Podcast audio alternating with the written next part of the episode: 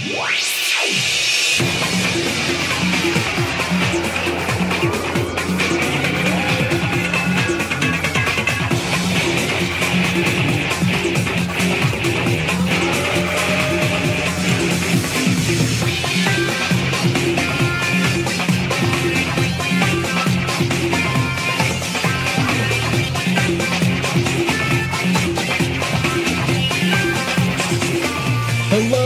to Nintendo Nostalgia. I'm your host, Jacob Russ, and I'm joined by my co host, Ryan Black and Chris Warren. We are back and we are playing with Power. Gentlemen, how are you doing? I'm doing awesome. How are you doing, Jacob? You know, I'm doing pretty good. It's been a busy week. I'm tired, but I'm good. Good in general. So, Yeah, I'm tired too.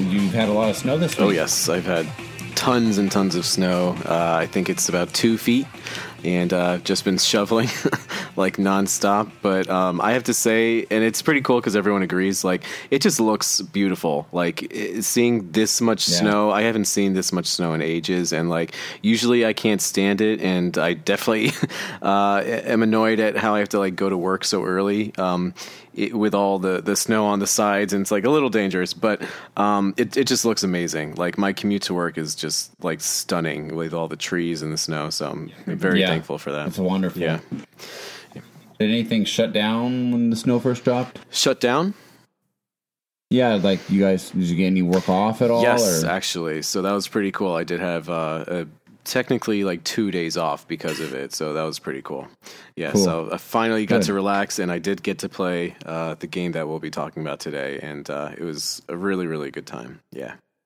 but how's ryan doing I'm good. I'm really tired. Um, I Yeah. uh, it's supposed to be my day off, but they had like an all hands meeting, so I had I, I didn't have to go, and I could have watched the recording, but I just I showed up, but I, I didn't take into account that it was uh, Mountain Standard Time, so I was up at 8 a.m. this morning when I and I was up late last night, so I, I and I really needed to be up at 10, but whatever, you know, I was pretty tired, but other than that, I'm good, good health.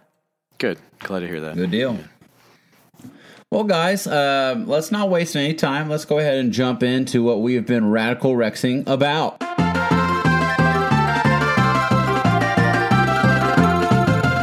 Okay, Chris, uh, you've not been on in a minute, so I want to hear from you, man. Anything got you excited as of late? Yeah, um, I just realized I actually haven't been on with you guys in a while, but um, yeah, I actually got my first vaccine shot last week, so I am just over the moon about that. Super, super thankful. Um, got that while I was still in the driver's seat, so that was unexpected. but um, I was playing, and, I, and a lot of people in our Facebook group. Um, Probably saw this, but uh, I played Resident Evil 4 on the Switch recently, and it's just, you know, like I said in my post, I can't believe that I can hold Resident Evil 4 in my hands, one of the greatest Yeah. games of all time. Not just in my hands, but it plays even better. Uh, I mean, I should say it looks even better uh, than than when I played it on the GameCube, and that game changed my life. So uh, it was just Hmm. this like existential revelation when I was playing it. I thought you didn't like scary things. You know what? I don't. I can't stand scary things. But there's just something about Resident Evil 4 that just keeps bringing me back, and I can't mm-hmm. describe what it is. it's it's just I won't game. lie. I hate. I've I've made it known that I hate gore and I hate horror, Yeah. but I have always wanted to play that mm-hmm. game. I I think just from nostalgia. I think game. you'd like it. Yeah, like Ryan, what do you think? Because like, like you guys know, I can't stand scary things. I I'm not like a baby. It's just like uncomfortable for me. It's just no, yeah, it, it messes with yeah, me. and like I don't know, I just don't want to put these like weird thoughts in my head. But it's just, I guess it's so like over the top and absurd that it, it doesn't really have that kind of an effect on you, and it's more like mm-hmm. thrilling. It's it's like action packed mm-hmm. and thrilling and tense and exciting. It's not like. I mean, I don't want to say there's not cheap jump scares because sometimes there are, but like mm-hmm. they're kind of like masterfully done and like expertly crafted and, and the level design is just so unbelievably amazing and the, there's like these environmental puzzles that are just like I can't believe this is in a Resident Evil game. So Right. um, I, I think you'd like it Jacob. So uh, give, Well, yeah it's give it a shot. I feel like it was the first game that really kind of ventured off their traditional path of like zombies trying to devour you and your and your Play it on you Wii, know, and please. yes. Yeah, and this this was like, I don't know, it was a lot more action packed and kind of mentally knew what you're getting into, and it was different than the old game. So it just was they just took a different direction with yeah it. But totally it was The quick times, mm-hmm. quick time actions are pretty cool. Yeah.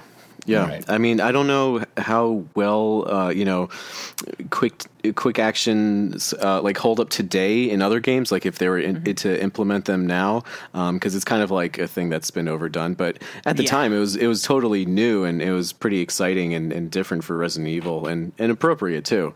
But um, yeah, like it- when it came out, it was just this game that wasn't just a game. It was this grand experience that was like designed from top to bottom to be just something that would blow your mind and be completely unexpected. Yeah. And that first level is it just was for timeless. Nintendo. Yeah, uh, just for GameCube. Yeah, for and towards the end of the GameCube's life, like I don't know what that what they were thinking with that, but um, I mean they did kind of backtrack. But anyway, sorry, I just I, I'm just so happy to be going back to Resident Evil 4 and and you know replaying my childhood, but in like a completely new way. There's just something about playing a game. Especially one that you loved growing up portably, um, that's just so refreshing and exciting. And um, actually, speaking uh, about you know playing uh, games that you played as a, in in your childhood in like a new way. Um, I'm very fortunate that a friend got me uh, Pokemon Let's Go Eevee, and for me to play a game that literally made me a gamer and is literally the reason why I'm here right now speaking to you guys, and to play it in such a new way, um, like what I'm seeing on the screen is what I imagined in my mind, but didn't really see on the on the screen at the time. It, it's just Yeah. such a amazing experience, you know. Yes, I actually just ordered that. uh, Ryan's holding Pokeball up the Pokeball Plus, yeah. So Yeah. I hope it's worth it because I did not pay uh, Oh, yeah. retail prices for it. Yeah, it's definitely worth it. Uh, okay. I, it took me a while to figure out that there was a button on the top. So I mm-hmm. was like, "How do you uh, do this stuff? Like, I don't understand. Where's the B button? You know?" right. I have it. I saw my ball. I traded in my game, Okay. but I still have the mm-hmm. ball because I know one day I'll go back to it. I just life, yeah, totally. Yeah. But I did- I kept that ball because I feel like those are going to be a gem to come by one day, twenty years from now, where it's like, oh man, you got one Yep. of those, Yep. you know. So, I don't know if you guys um, can relate, but like when I was younger, I just wanted a Pokeball. Yeah. There's Yeah, just absolutely. something about it. for Yeah. sure. So, Um, and I, I can know what you relate to on that comment about like that you were playing Resident Evil 4 in your Mm-hmm. hands. Like, that's just the beauty of the Switch. And like, that's honestly like, we got that with Mario 64 and we have that with Donkey Kong Country games. Like, that's why. True. That's probably one of the biggest reasons why I want to get Banjo Kazooie on the Switch. was, exactly. uh, I want to be able to play that game just in my hands, in my bed, just laying there portably. That that's a, it's a fascinating feeling. It really is. Absolutely. There's there's something about this need to play a game that you love so dearly any way that you want. You know, I don't know what it is, but it's just like you you want to take this experience with you no matter what you're doing in your life. So Right. yeah, I, I totally feel you there. I'm 100% with you. Um, but yeah, that's pretty much what I've been radical rexing about, and also uh, playing Donkey Kong Ooh. Country too. Wanted to throw that out there. Nice. So loving it. Yes. loving it. Great, great platformer and great music, great design. Uh, yep, can't wait to keep playing it. What about you guys? Awesome. Ryan? Um, what am I radical rexing about? My goodness, uh, it's been a crazy busy week. Uh, I've been playing a lot of Duel Links, but um, not a whole lot of gaming. Um, I will hop on here and there. Uh, you know, grab on, uh, grab onto my uh, dailies uh, for World Ends with You, and then I'll switch over to Dragon Quest. And I started dipping my toes into that Dragon Quest Eleven Awesome. um, I'm happy to finally be uh, be moving forward with that. I transferred my stuff from the demo that I played. I didn't even get through all the demo. I just you know, I never really got around to it, and so I'm, I'm finally starting to get in the mood. I just wasn't in the mood for a while. I'm like, I kept booting up, like, man, I just don't feel like doing an RPG. Um, but then I played a little bit enough to where to get to the next story beat, and then I started like, getting into it. I'm like, okay, I can keep going now, and so I'm I'm starting to uh, take on that huge task. I hear it's a pretty long game. Yeah. Um, but it's uh, I'm, excited to finally be off the whole like Hyrule Warriors kick that I was on, and and moving on. So Yeah. it's been pretty cool. Um, yeah. Hope you love it. It's, I hear really good things about it. Yeah. Um, I, I really loved nine, and uh, I always wish ten. Like, ten's been on three different consoles, and we never got it in the states, so it was Yep. online only one. So you know, I had to uh, I had to settle for getting eleven. So, It's not a bad compromise. and I'm still hoping for that nine port, but that's never going to happen. Yeah. You know, especially with that company that just uh, you know stopped making games, or I can't even remember what all was involved with that. But Mm. uh, what are they called? I can't even I think don't of know. them. Oh, I feel like the, a level Brownie five. Brown? That's it. Level five. Oh, They okay. they they uh they're not making games outside of Japan now. I guess. oh, right. Yeah. So I'd That's probably a- have to import if they did do something like that. But you know, That's a, that's a shame. Um, Yeah. other than that, I uh, you know cleaned up my office and got it rearranged. I got my uh, green screen set up for when I start streaming again. I kind of tested it out a little bit today. That was pretty fun. Great. Um, I'm trying to think. There's anything else like earth-shatteringly amazing. I've just been pretty much all work all the time. but I'm hoping to uh, break away here soon once things start to normalize and, and really get a, get my hands on streaming again. So cool. Looking forward to that. All right. What about you, Jacob? Um, you know, not much. Uh, I'm I'm about three weeks into back to uh, w- uh, clean eating and working out hard at the gym, and I'm really feeling it and seeing it. You know, one step at a time. You know, it's uh, it feels great. You know, I Yeah. of getting back. I'm back into my old routines I used to do as a trainer years ago, and I'm eating every two to three hours, pre-packing my foods, and um, getting to the gym at least four to, or five times a week. So um, I'm really just enjoying it. I'm back on my sup- old, you know, old school supplements too. So um, I I really am enjoying it. I can't wait to fit in all my best looking clothes again because they're all just they just sit in my dresser or in the closet because they look terrible on me at the moment. But I'm getting there. Um, and then, uh, so Lindsay's like slowly been playing every Switch game I own, it seems like, and she's already played Mario Odyssey. She's played Donkey Kong Country Tropical Freeze. She's tested out a few others, um, and now she has just fallen in love with Luigi's Mansion 3. Yay. Nice. Um, I mean, if you can see in the background, she's actually here right now playing it. So, um, it's really awesome. I love that when I love when she gets into a new game. I love just watching her. I think there's something fun. I mean, I'm when I have a new game, I I want to play it. You know, I'm not. I don't like to share. I guess very Yeah. much. I always want to play and dive into a world, but when I've beaten something and I thoroughly enjoyed it, I I really do have great joy just sitting back and watching someone else play something Yeah. and just watching their experience and um, helping them out along the way. So um, I'm really happy to see that. And um, Mario uh, Bowser's Fury comes out next week. Oh, so yeah. I'm excited. For, I'm excited for that on Friday. Yeah, yeah, yeah. So we'll be getting that for Valentine's Day. That's going to be our date. We're getting Mario, and we're going to play it all night and order a pizza. Very So, cool. I hear really good Yeah, things about uh, Bowser's Fury, so I'm like so curious to play that. I'm so stoked. So stoked to play that. It kind of gives me hope and an idea. I this is kind of like the first 3D Mario that we're gonna get, where like they have Mario power ups in like an open sandbox um, atmosphere, and I think that's really cool. So I kind of hope that they can take this direction with Mario moving forward. You know, like like Mario Odyssey had the hook of the hat and. Um, which was cool, but I would love to see like tradition. We you think about that. We haven't really had traditional Mario power ups in a regular sandbox world. You have like 64 just had new caps that were not traditional stuff. Sunshine focused on FLUDD. True. I don't really consider Galaxy a.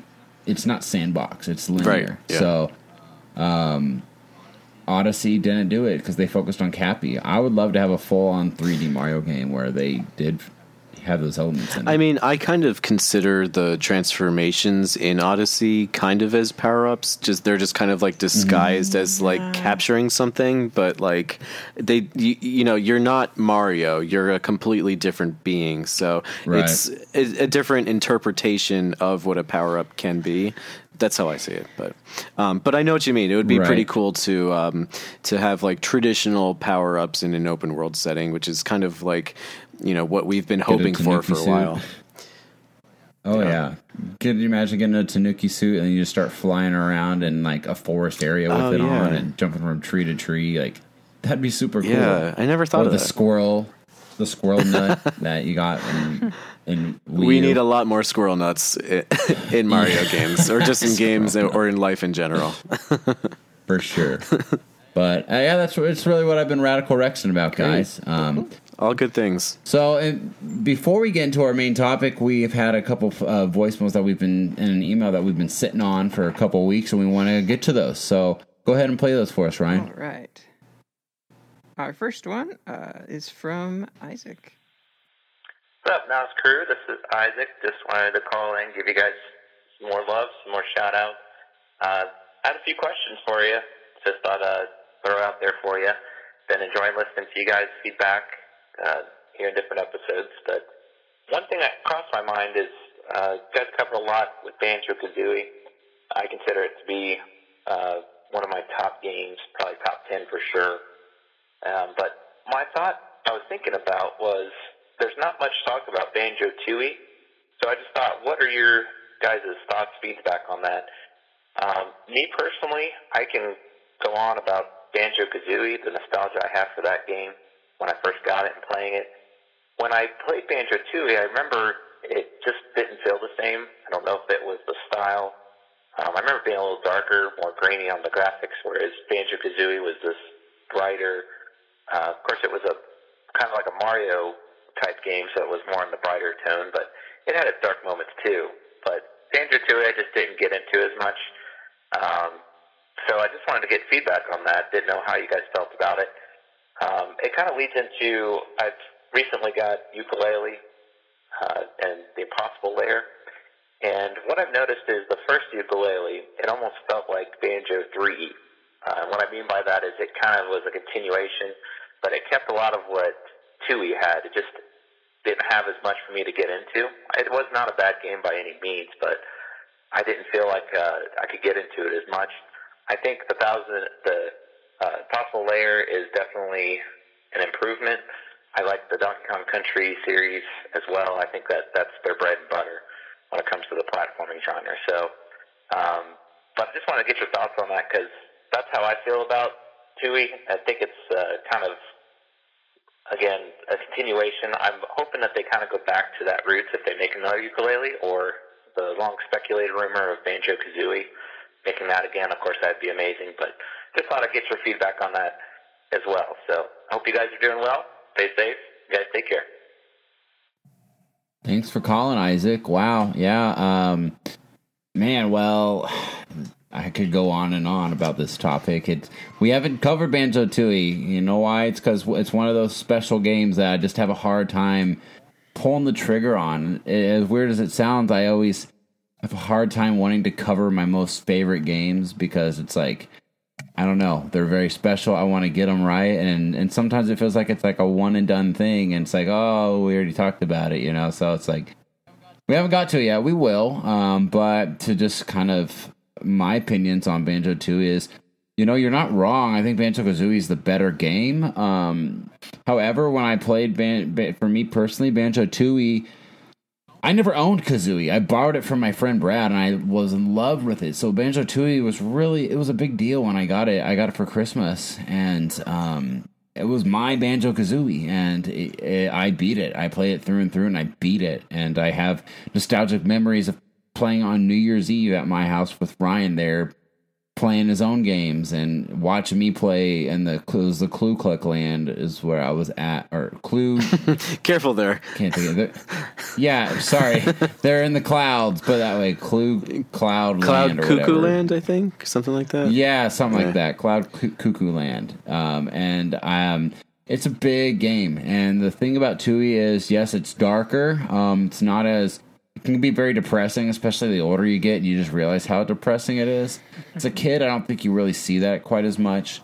Um, but uh, it they just they were really trying to do something ambitious that the technology was very limited at the time like um, to do and we they were trying to interconnect all the levels you do one thing in this level and it will affect something in another level and that's stuff you see all the time in games today but back then it was on cartridge you know it was so difficult they were very limited very ambitious um, and just bigger worlds and um, I think what you we said about Yooka-Laylee is exactly right. Like they they kind of continued on that, that same path, very big worlds, and sometimes the worlds felt empty, like there wasn't enough to do in them. And I I'm in the I'm in the boat of like I think a more condensed world, not tiny, obviously, like it, enough to move around and feel great, but enough to to do a lot, you know, and not feel like, oh, I got to go all the way up that mountain and and get one item, you know, like that's the that's the balance I think it takes. But um, two is hard to go back to. I tried to go back to it for the first time as a kid. Uh, it's been many years now, um, but I remember getting about halfway through the game, and then I, um, for some reason, I had to stop. I stopped, and then I tried to come back to it, and I was completely lost and it's a game that like you can't stop in the middle of. You have to play it through and through if you're going to replay it because everything of the world's interconnecting. Like there's a chain reaction. You can't do certain things, so you've done certain things in other levels, and it's just a it's a confusing game if you stop in the middle of it. So.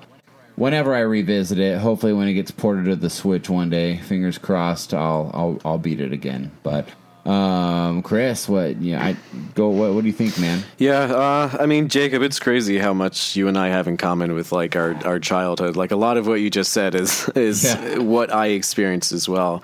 Um, yeah, the Banjo Kazooie franchise is the most sa- sacred franchise to me uh, by a wide margin. So, um, yeah. So Isaac brought up a really interesting question, and honestly, like I'm still kind of processing it right- now. And um, I think you know Isaac brought up a lot of good points, and and Jacob, you you brought up a lot of good points too. So Banjo Tooie was my first.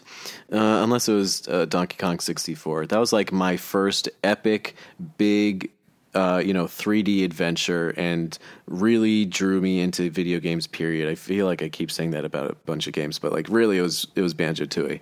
Um, I have very fond uh, memories and nostalgic, you know, fondness for Banjo Tooie. It's a very special game to me. Um, I am kind of reluctant to go back and play it, to be honest, because there's something that's really unique about nostalgia where you grow up, you have these great video gaming experiences, you love them, and then a few years pass, you know, you, you get older, and then you know you get to an age where you you look back really fondly at these games and you're like hey i wonder how these games hold up. And sometimes it, these games are are very fondly remembered and sometimes not as much as as you might remember them. And so it's one of those games where i'm i don't want to go back to it because i kind of want to keep those memories as they are. Um, I will say I have gone back to Banjo Kazooie lately. Um, I got that Eon adapter thing that makes uh, N64 games uh, look good good enough in HD, and I have to say Banjo Kazooie holds up extremely well as a game uh, across the board. Like it looks great, it sounds great, it plays great, great game. Um, from what I hear, Banjo Tooie is a little bit different. Um, but you know, like I said, I love Banjo Tooie. Um, I love the characters. I love the power ups. Like on paper, what they did to that game and what they did differently to that game.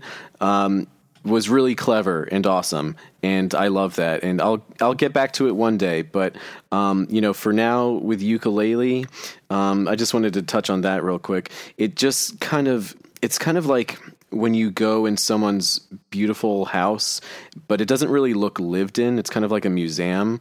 Um, that's kind of how I see yeah. Yooka-Laylee. Like it, it looks great. Everything's all the pieces are there, but there's just something about it. it doesn't feel like a living, breathing world. And I think that's the main difference between uh, Yooka-Laylee 1, at least, and um, Banjo Kazooie and Tooie. I just feel like a, a few extra months or maybe a year or so of really thinking about what that world entails, who lives in it, what they do in that world, etc., how they interact with each other, and how all these different pieces uh, connect. I think that would have made a huge difference in the game. But um, it, it kind of came off as like a, a nice tech demo that came close to greatness, but didn't really reach those levels. But yeah, that's that's my take. But I, I do want to dive deep into all of the games that that we've mentioned so far. But yeah, for sure. And and and you know to even to top off with that, I would hope that Playtonic gives uh, Yooka-Laylee the original game a second crack, Yes. and I think that even the, I think a second time through after a post Mario Odyssey world too. I think um, they can do some wondrous things now. I mean, their team's only bigger, and the talent keeps growing. And I, I don't care what anyone says. I think it was an amazing feat that they did for such a small team that just started off a Kickstarter. Yeah. As a t- and and they made that ambitious of a game. I think that's really impressive Totally. because even though the game was not as charming and perfect as Banjo Kazooie One was, it still did an amazing, amazing Yeah. things for what that team And could it- do. Shows the Yeah. true talent. It's not like they don't know what they're doing. They made the previous games. They know how to do this. Right. It's just giving them the tools that they need and the time that they need, and you know the the money in in some cases. I'm sure. Um, so I think the potential's there, and I do think that. Um, they they can reach the levels of greatness that we expect and that they expect um, if if they have the abilities to do so. But um, Ryan, did you want to add to this? I'm not sure how uh, familiar with the with Banjo Kazooie or Yooka-Laylee, Yooka-Laylee you might be. Um, I don't have any any experience with Banjo Tooie, so I don't have any, you know, not much to say on that. He's- Um, It's kind of um, lame. I did have a question though. Did uh, did they finally announce what the new name for Playtonic was going to be? I heard they were changing their name. Oh, I don't. I haven't heard that at all. I, I I don't know if I they've announced anything officially yet. Okay, But that's I know that some- they said big changes are coming, so I was like wondering if they said anything. wow. Okay, how recent was that? Like a week or two Yeah, ago. about, wow. about a week. So. Okay. Like they're like rebranding themselves. I mean, I kind of like their name and I like their logo and stuff. I don't really have a problem Yeah. with like how they identify themselves as a company, but if it's going to be better, sure, whatever. But yeah, Yeah, it's as long as they're not being bought out by anybody, unless it's Nintendo. right. yes, that's a great point. Oh man, can you imagine it was Sony? All of us would be like, now what? How do we process this? I'd be so Yeah. ticked. So freaking Yeah. ticked. But I'm sure it'll be something. good. anyways. yeah, Uh, uh, thanks for calling, Isaac. We appreciate yeah. it. man. Thank you. Moving on Always to to our hear next from you. voicemail. Guys, what's up? It's uh, Ryan from Massachusetts calling in again. Uh, thanks for taking my call. I hope you guys are all doing well, having a good start to the week. Uh, well, here we are. I'm Radical Rexon again. But, uh, you know, unfortunately, my cat tragically uh, passed away last week. Um, I'm doing a little bit better now, but uh, yeah, it was pretty sad. And, yeah, just just kind of kind of sucks. But uh, unfortunately, you know, he would always hang out with me while I was, you know, gaming, and uh, it's weird because I just have these nostalgic memories of him, you know, hanging out with me, just being there while I'm just playing games. I can see him on, you know, my bedside. So it's uh, kind of put a halt on my gaming because it's just like, you know, something is missing while I'm gaming.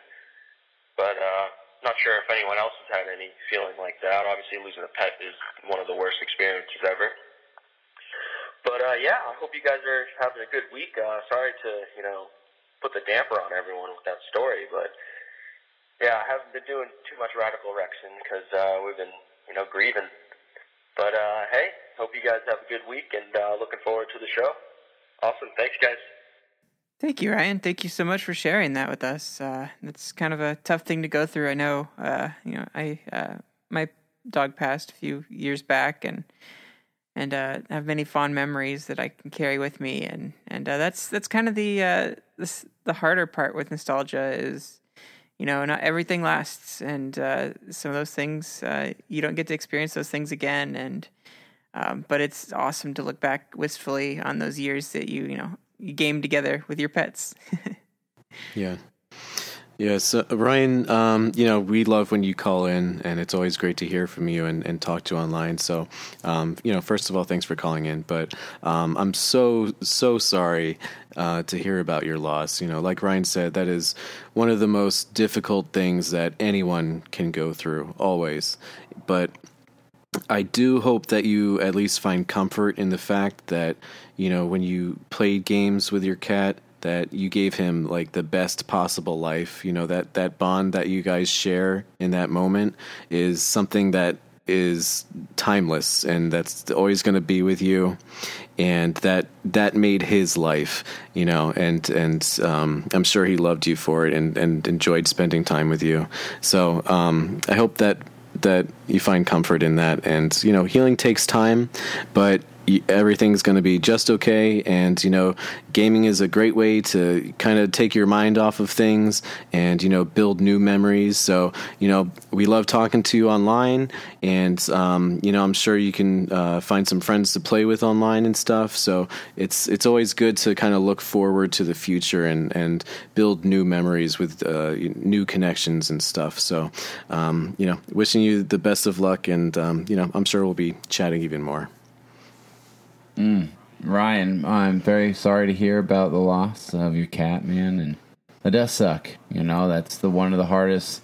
That's one of the things uh, I think everyone inevitably knows that they're signing up for when they get a pet one day that they will have to say goodbye. Um, and uh, it, it, it's never fun. I'm sorry.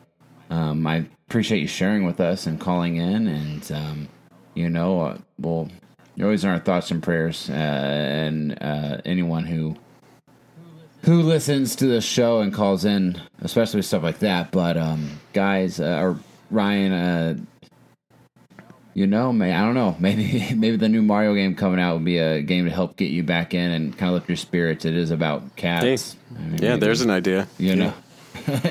so who knows? Maybe you could give that a crack. I don't know if you played it before on the Wii U or not. Yeah, it is a good game, yeah. and we um, can play it with you.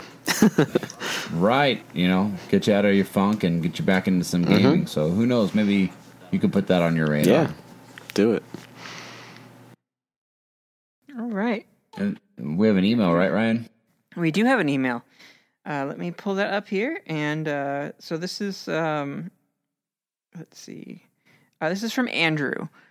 Uh, he says, Hey, Nintendo Nostalgia. I just started listening to your podcast as I just got into podcasts. I've been enjoying the shows and wanted to share a thought as it's Zelda's 35th anniversary. Might be a good topic to cover also. I feel Majora's Mask gets the same treatment as the prequels of Star Wars. Some people love it, others not so much. I wanted to explain why Majora's Mask is an incredible game. First, the darkness of the game is spot on. People forget that this journey is not all about saving Termina. It is about Link's journey to find Navi and the game could be considered almost a side quest, helping everyone while searching for answers to Navi's whereabouts, even though the story focuses more on Majora's Mask, the Skull Kid, and Termina. I remember how innovative this game was. Uh, being able to play as a Goron, Zora, and Deku Scrub was the coolest thing as a kid.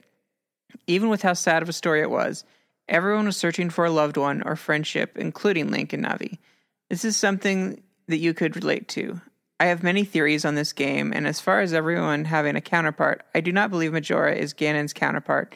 And without going into much detail, Ganon was actually supposed to be in the game as fisherman and have dialogue, um, but cannot remember what he was supposed to say. So if things are opposite and you think about it, Link's friends left him at the end of Ocarina of Time, just like the Skull Kid's friends, and four giants left him. I would have to get into who Majora and the Fierce Deity are and the origins, which I won't because it will be too long.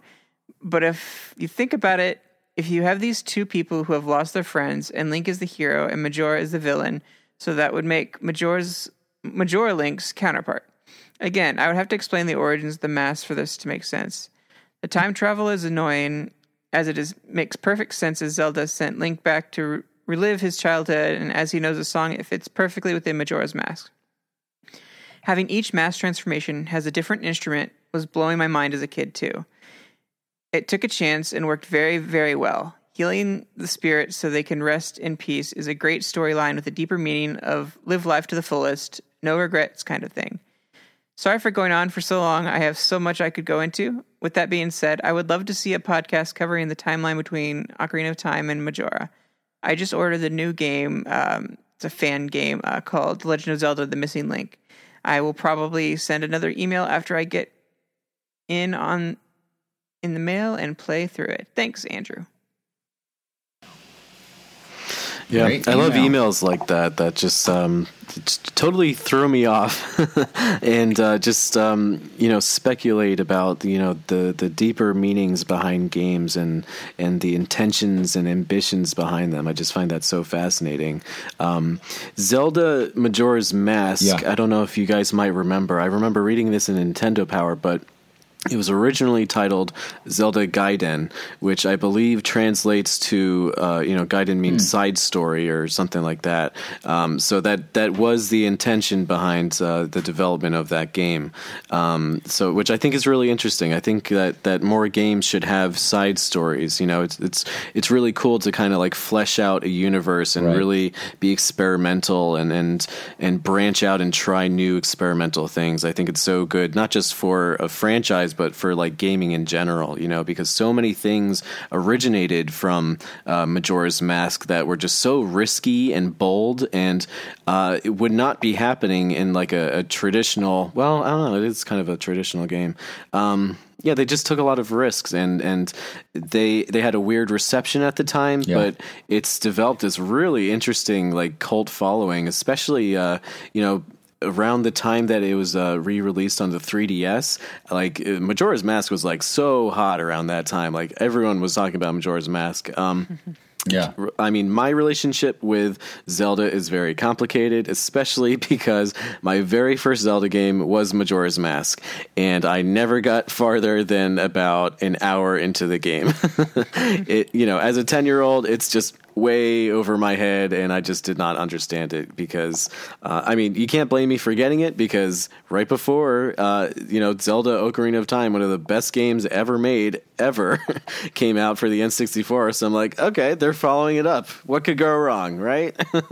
um, but, you know, I do appreciate what they put into that game and how clever it was, especially like that the, the fact that it was developed in a, a year that is insane to me especially with the technology that they had at that time.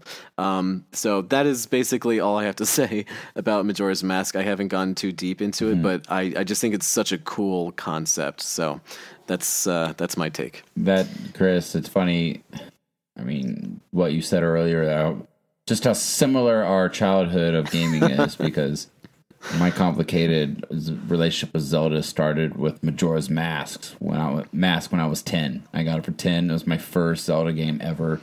Um, and I'm, I didn't know who Ganondorf was honestly until Yeah. until the GameCube days. I I didn't until realize smash brothers yeah, essentially. And then when we got to revisit, I played Ocarina of Time on my GameCube when I pre-ordered, um, you know, uh, Wind Waker Uh, Wind stuff. So, uh, you know, it was pretty. To me, I thought Majora was the main baddie of all Zelda. You know, Yep. and um, the game was very, very intriguing, and I I did beat it. I think I'm pretty sure I got the guidebook with it when um, so I was able to like figure out like the um the the the music track to slow time down which is big because if you don't know that you're like what the heck? I can't do anything in this game you know because time flies by so fast. Um i really like how deeply you look into it. It, it reminds me of honestly what made me fall in love with zelda back in in my youth was um just how deep the story is. Um how they all are like they all connect and how everything happens over different periods of time in life and i love that i i really do and um, this game is its own special, unique take on everything. Um, its story is very deep. I want to know. I want to know a lot more about the fierce deity. i, I really, really, really want to see a sequel uh, to Majora's Mask. I want to see more of Yeah. Majora.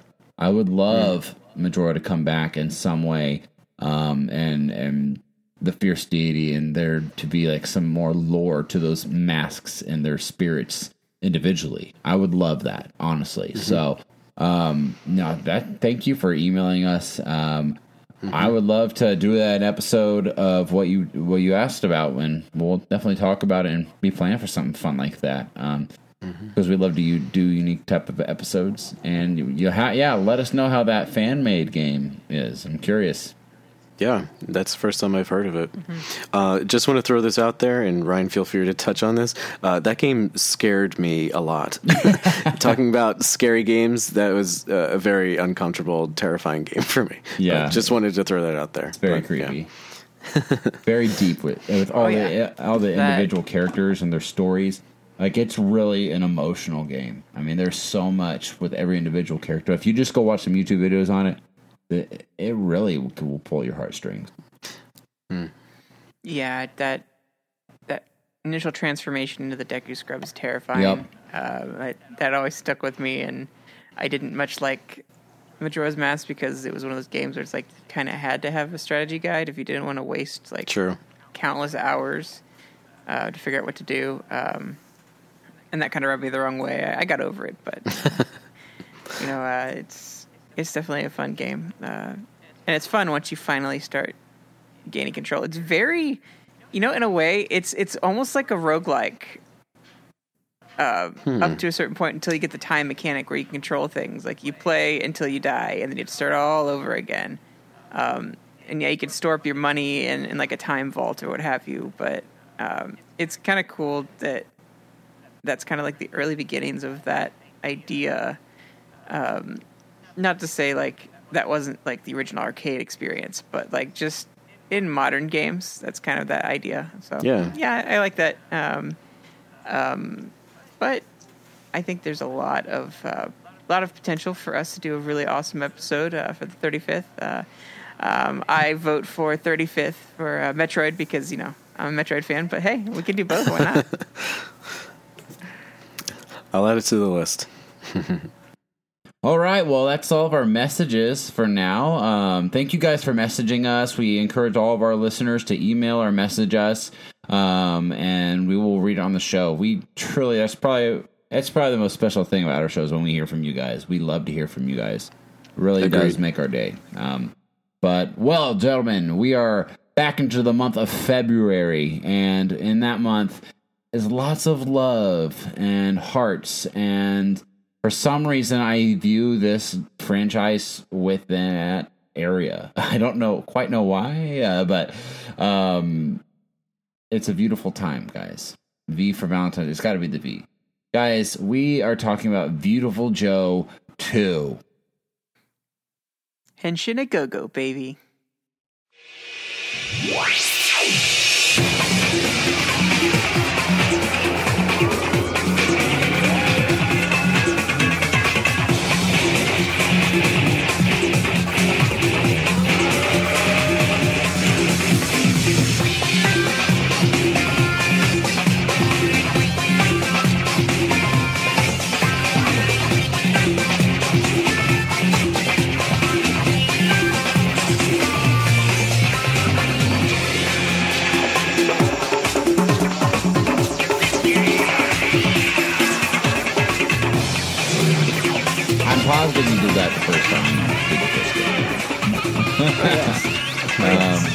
Every time, every time we do one of these games, I have to do it. Uh, Chris, uh, bro, uh, talk about when this game was released and your initial experiences with it. Sure. So, Viewtiful Joe 2 came out on uh, November 18th, 2004. And it also came out uh, December 8th, so just a little bit less than a month later on PlayStation 2.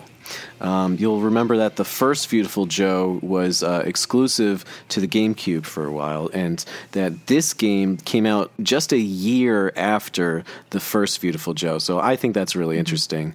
Um, the developer was Clover Studio, which is one of my favorite developers of all time, RIP, and the publisher was Capcom.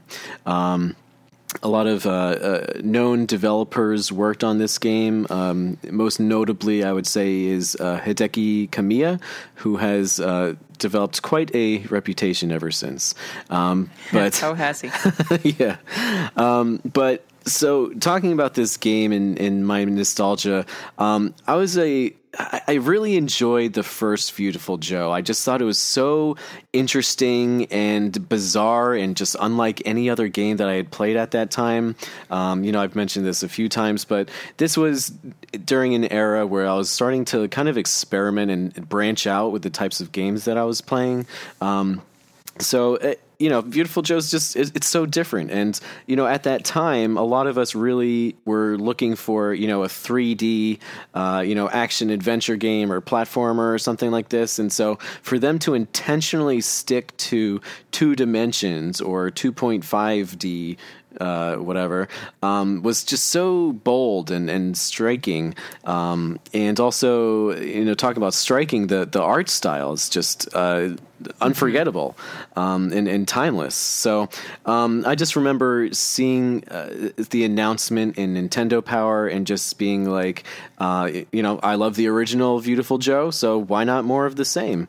Um, and uh, I really enjoyed my time with it. I will say, though, that there's I, I don't really know why, but I don't remember too much about the game. Like I don't have too much nostalgia for this. I, I, remember the game because I've been playing it recently, but I don't remember too much about this particular um, iteration of Viewtiful Joe. And I think it might be because it came out so soon after the original.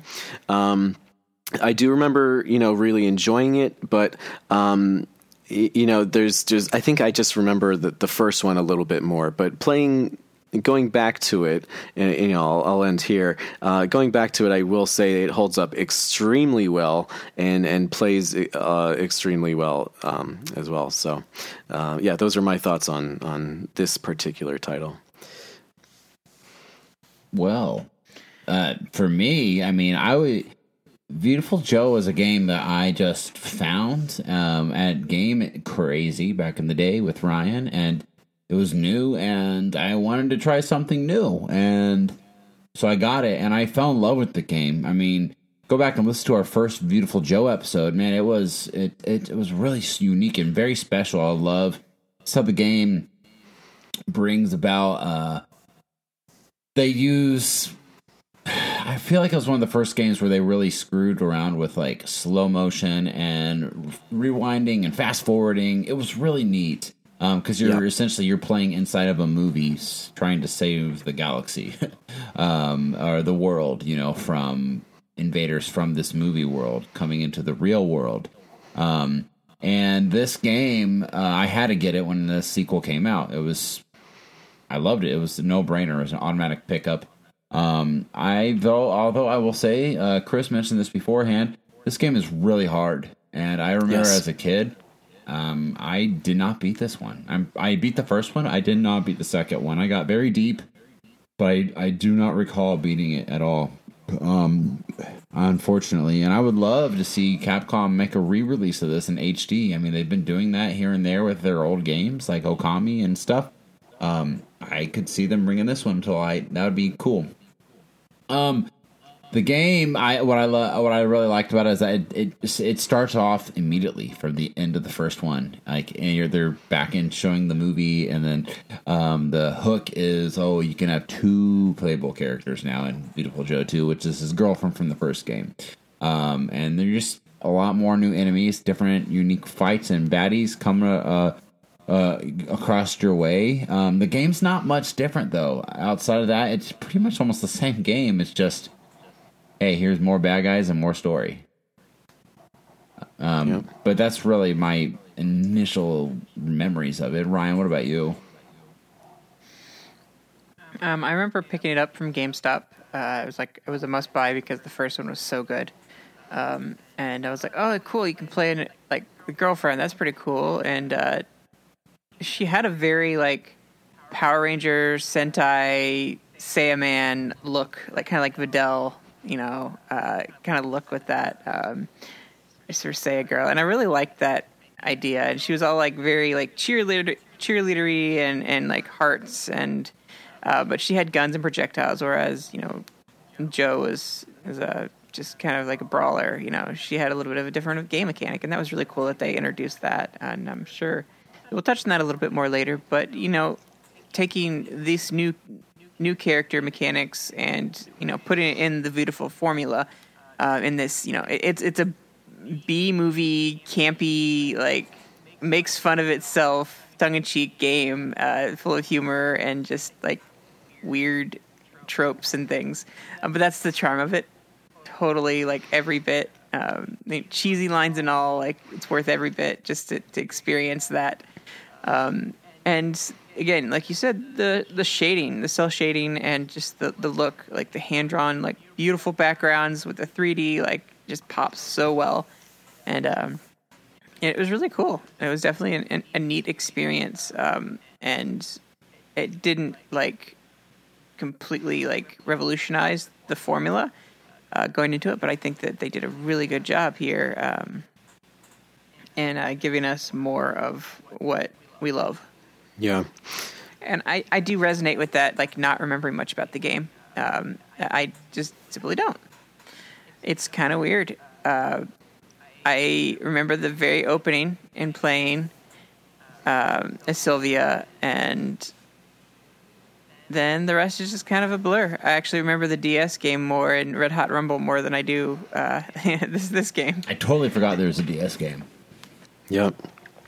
Um, I, I, will say like you know th- this game is yeah like we've mentioned a little bit more of the same, which is fine because what the original did was great, and it, it is a very refreshing game to play. Mm-hmm. Uh, when at the time we had all these different, you know, unique experiments with 3D space, with Luigi's Mansion and right. Super Mario Sunshine and Metroid Prime. So it's kind of cool yeah. to go back to 2D roots and, and kind of see this type of game in a in a, a new light, you know, and. Um, if nothing else, I would say that this game will be remembered forever for its charm and its style, like Ryan said. So yeah. that when I look back at this game, all I really think of is just the amount of style that it's just oozing in every single frame of this game. Like the the characters, the animation, the backgrounds. It's just this stunning work of art, if nothing else. You know, the gameplay is great, but like it's just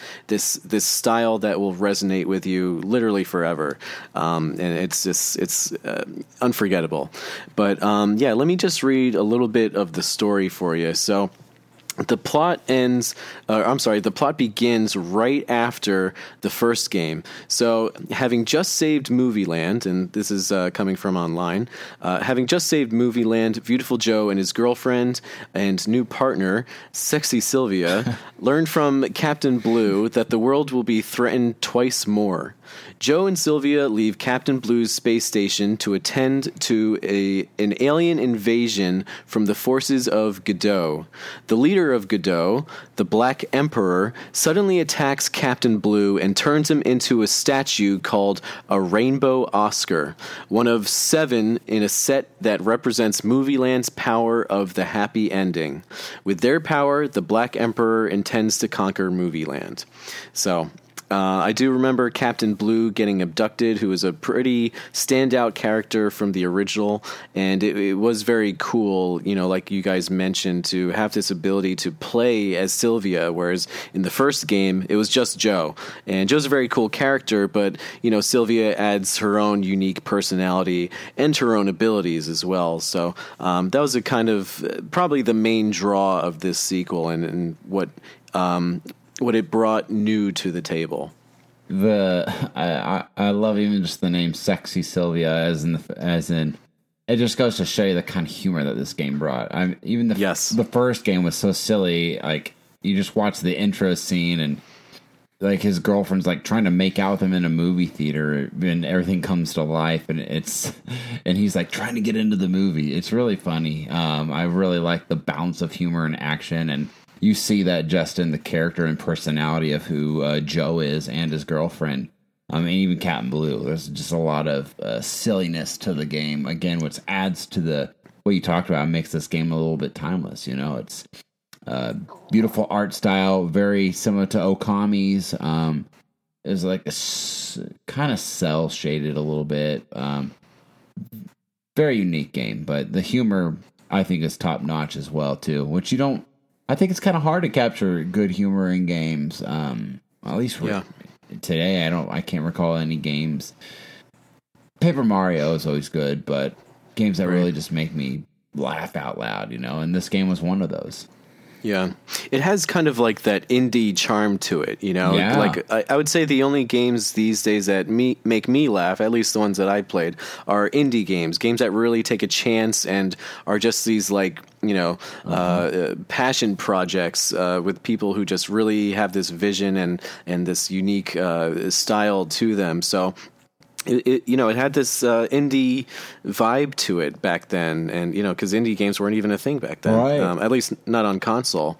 But you know, like Jacob said, a lot of the charm, and, and Ryan said this too. A lot of the charm is in the personality that the game has, and it's a lot of that kind of is uh, related to like its movie aesthetic, and you know Jacob mentioned this too, and and Ryan too. Like, um, it, it plays with this theme of movies, and uh, you know the the gameplay mechanics involve you slowing down time, and you'll see like movie reels, uh, you know, move Yeah. across the perimeter of the screen, which is interesting, and um, it's it's just a game that you know it doesn't take itself too seriously it is kind of more mature because you know one of the characters names is sexy sylvia. Obviously it's not for kids but it, it's it's a game that you don't really need to take too seriously. Right. if you don't get the story it doesn't matter. That's not really the point. The whole point is just to enjoy this like roller coaster of a ride Yep. and just enjoy it for whatever it is. And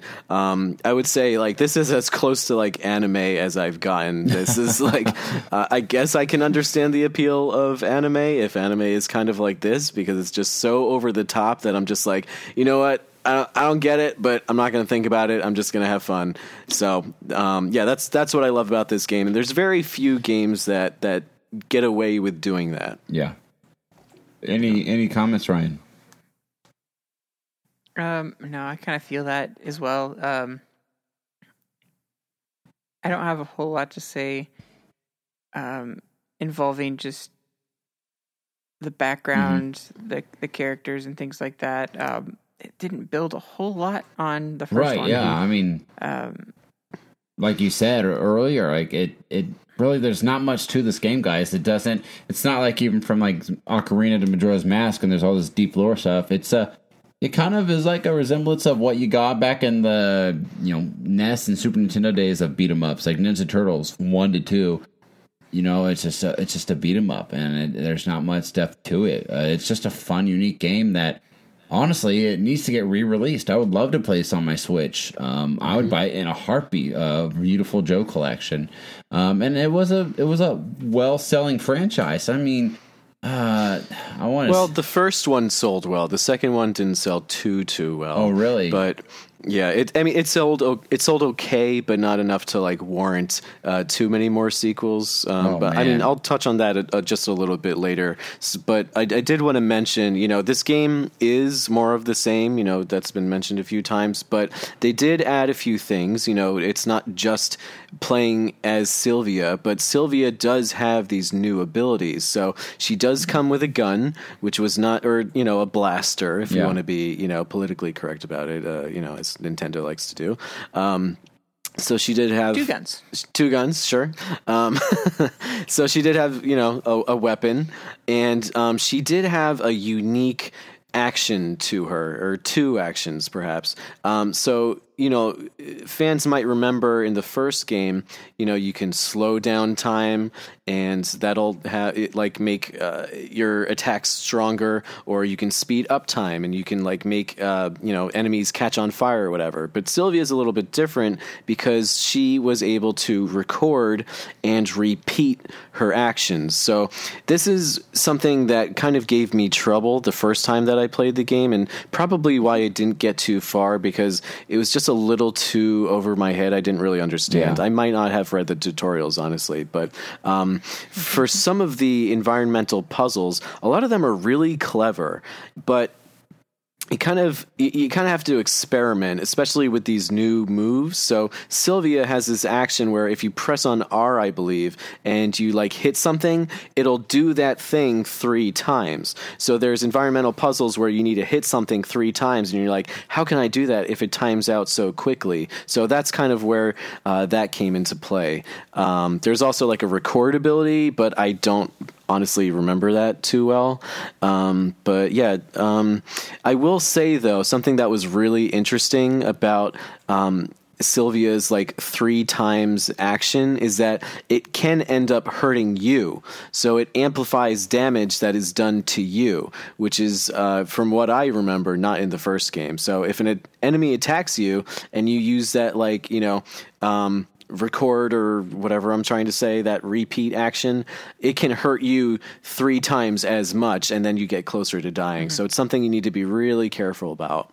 Um, but something I, I don't remember if this was in the first game, guys, was was the ability to buy new moves in the first game. I think it might have been, but this is the first time that I like paid attention to that.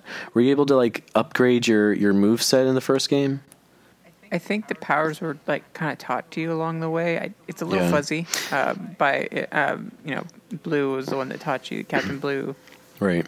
Um, in some ways, um, I don't know. I think there was like a store in between levels, you know, where you would save and stuff. Um, but I didn't. Something about this game that I just never really um, took advantage of is those new unique moves. It just didn't really occur to me at the time. Like to me, and you know, this is because I was so new to games. I saw Viewtiful Joe and Viewtiful Joe Two more as like a weird platformer. I didn't really comprehend that it's a brawler and that part of the fun and the draw is this you know fighting the enemies and trying like new weird combos. So that's the appeal to go into the store and buy these new moves and try out these new moves. So that's just something that didn't reg- register with me at the time. But like if you go back and play it now and you like understand that you can you know spice up your move set it does make it a little more enjoyable. So just wanted to throw that out there. Um, I did kind of want to talk about uh, the like environments because Yes. you know they they spoofed like movies that we were we kind of grew up with. Uh, you know, there's like an Indiana Jones. There was like you know Jurassic Park. Um, they and even then like they, they had almost at, at the very end they had almost a uh, very kind of Scott Pilgrim esque. I don't know if you guys have seen the movie, uh, but kind of like how that movie ends. Um, it, it kind of has that moment uh, where like you know, good guy and bad guy that are like kind of like the the dark version of, of that character, kind of like make up or whatever, or like become buddy or something. It, it's just kind of a cool like idea. Yeah. That's cool. No, I didn't get too far. Like uh, like you guys have said, it. This one was a pretty difficult game, so I only got like a third into it. Um, so uh, I I want to go back to it and I want to beat it, but I was even playing on kids mode and I was having a really hard time. So it's just frustrating because like I know this game has so much more to offer, but I just kept getting stuck. But that's just me. Hmm. Um, well, I mean, obviously we've talked about how just you know wonderful the game is in in and of itself. Um, unfortunately, you know, the game teased a sequel. Uh, it teased a third installment. It does at the beginning and at the end of the game, and um, it never happened. Uh, two spin-off games came from it, and Capcom um, they own the rights to this franchise and they don't have any intentions as of right now to do anything with it and uh unfortunately, Clover Studios dissolved uh, in 2007, which, you know, they went on to start Platinum Games, core members of it. And we all know Platinum does a lot of amazing work, and they're doing amazing work with. They still work with Nintendo very closely, and I mean, you talk about spiritual successors. I mean, the one Wonderful 101, which was made for the Wii U and then has been ported to Switch now. Um, it was, it's essentially a reimagining of what this kind of uni- this universe is. I mean, you look at the art style and the characters and, and the story of that game. It uh, it very much resembles the spirit of what Viewtiful Joe was. Um, so Totally. if you want to play anything current on Nintendo to that kind of represents this game, I'd recommend to check that game out. Um, But you know, it's it's unfortunate. I would love to see Viewtiful Joe three. Um, even the creator said he would love to finish out the story, the trilogy. Um, but he doesn't see it ever happening unless Capcom really wants to pursue this. Um, but you know, it's sad. I would love to see it finished off. I've read a funny story about uh, Viewtiful Joe 2. Uh, always stick with Nintendo kids because if you switch over to PlayStation, you know, and, and play Viewtiful Joe, it'll erase your, your your memory card saves. Apparently, the demo for Viewtiful Joe 2 in North America Wow. for the preview disc um, actually uh, had a bug in it that completely erased all data on memory cards, on inserted memory cards. Jeez. So yeah. Um, Way to go, PlayStation! I mean, the GameCube version's better anyway. It just It like is. looks better. So yeah. You know, I wouldn't even the, the hesitate. clicking, the clicking on the GameCube controllers, Yes. the shoulder buttons, nothing beats Nothing. that. You're Ryan, right. when you and I were talking and you mentioned that, like, you know, there is some travel on the, the trigger buttons, but I have to say there is something really satisfying about using those on this game. I don't know what it is, but um, yeah, ah, those trigger buttons, I miss them so much.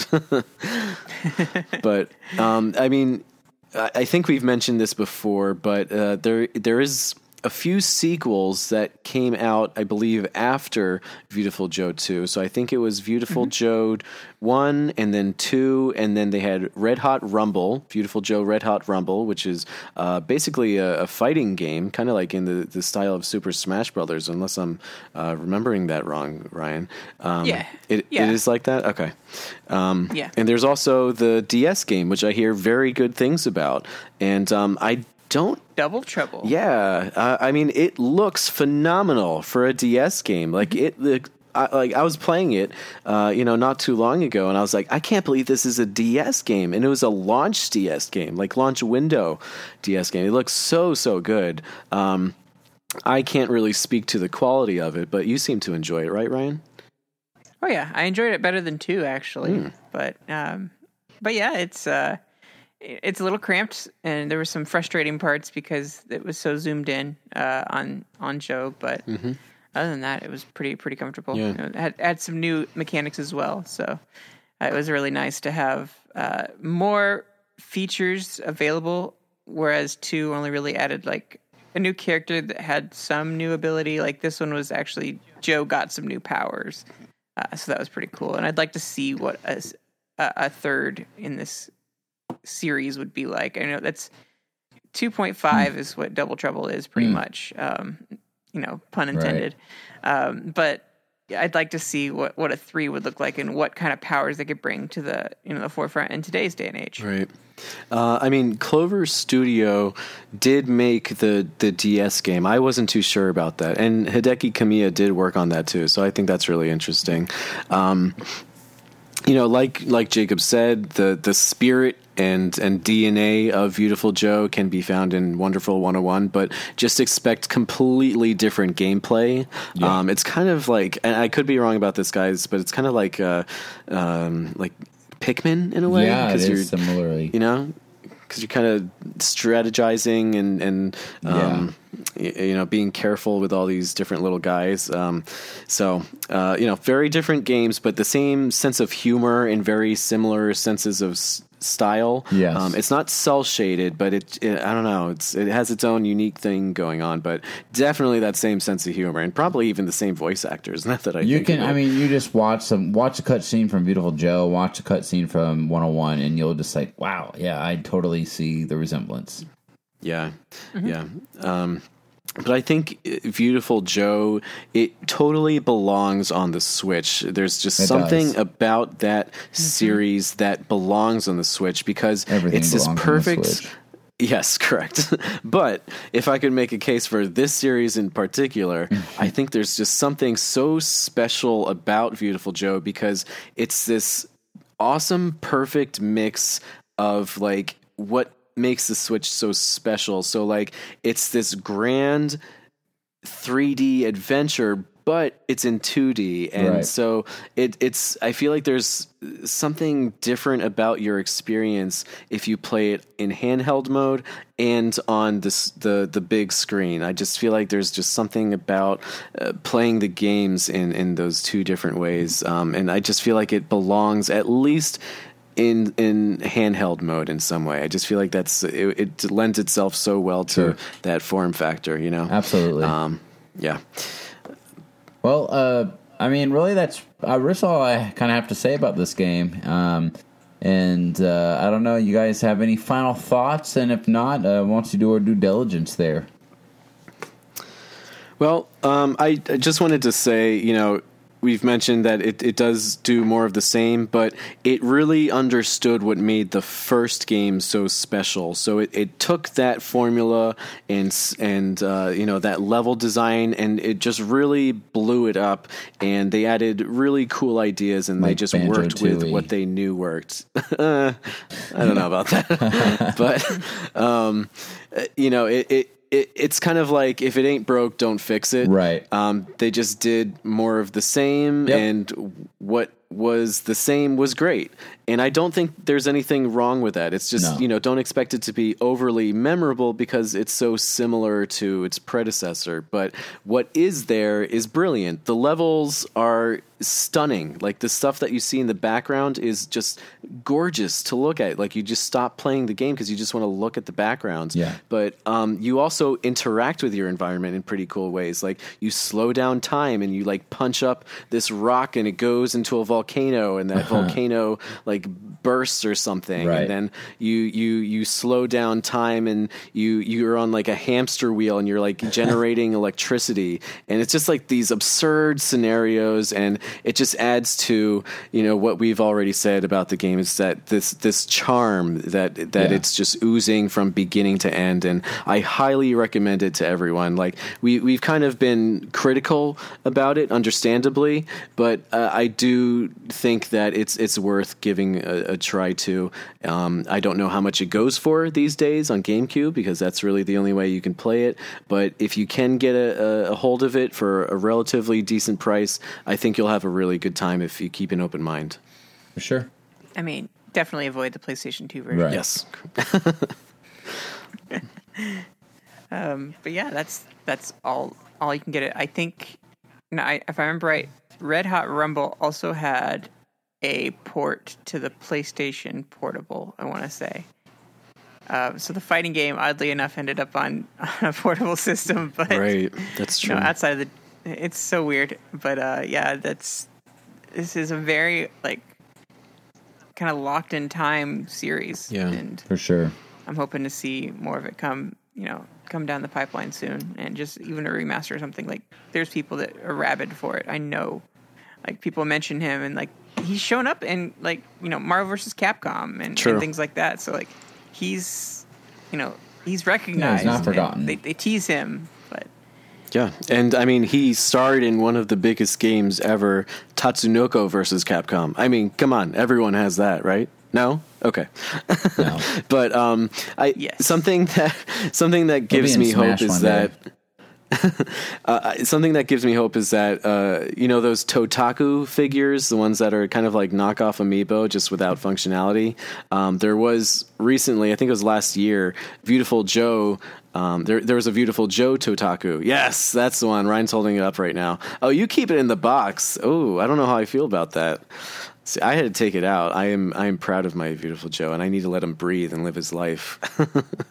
but um, yeah, I just think it's kind of a little random for them to bring back Viewtiful Joe at this point. yeah. I wonder if they're like kind of gauging, you know. F- fan support for it. So I hope that um, it's sold well and that that sends a message to to Capcom to give us more Viewtiful Joe. It's it's Heck a yeah. series that has not gotten forgotten, uh, at least by us. At so. least give us at least give us a Sylvia and Captain Blue Jotaku. That'd be great. I, I would keep my expectations low on that, Ryan, but I, I feel you. I would definitely get that. but yeah, definitely give Viewtiful Joe uh, a shot. Either of the games, like honestly, if you even start with Joe, Viewtiful Joe two, you're not really missing out on like a story from the first one. Like, just play it. Don't think too hard about it. Just have fun. Yeah. For sure. Well, Ryan, why don't you do our due diligence, man? All right, so you can find us on the Nintendo Village at Nin- Nintendo Village, the NintendoVillage.com slash Nintendo Nostalgia, on Apple Podcasts, Google Podcasts, Spotify, Amazon Podcasts, Pandora Podcasts, YouTube, and of course you can also find us on Facebook at Nintendo NOS, on our Twitter at Nintendo underscore NOS. You can also find us on Instagram at Nintendo NOSIN. Shoot us an email, Nintendo NintendoNostalgiaIN at gmail.com. And also, you can call us on our hotline, share your memories, and show us some love at 317 969 5690. Guys, that brings us to the end of the episode. I hope you guys have a great week, and we will catch you next week. Later, Preston. Bye, guys. Later, Preston. Bye.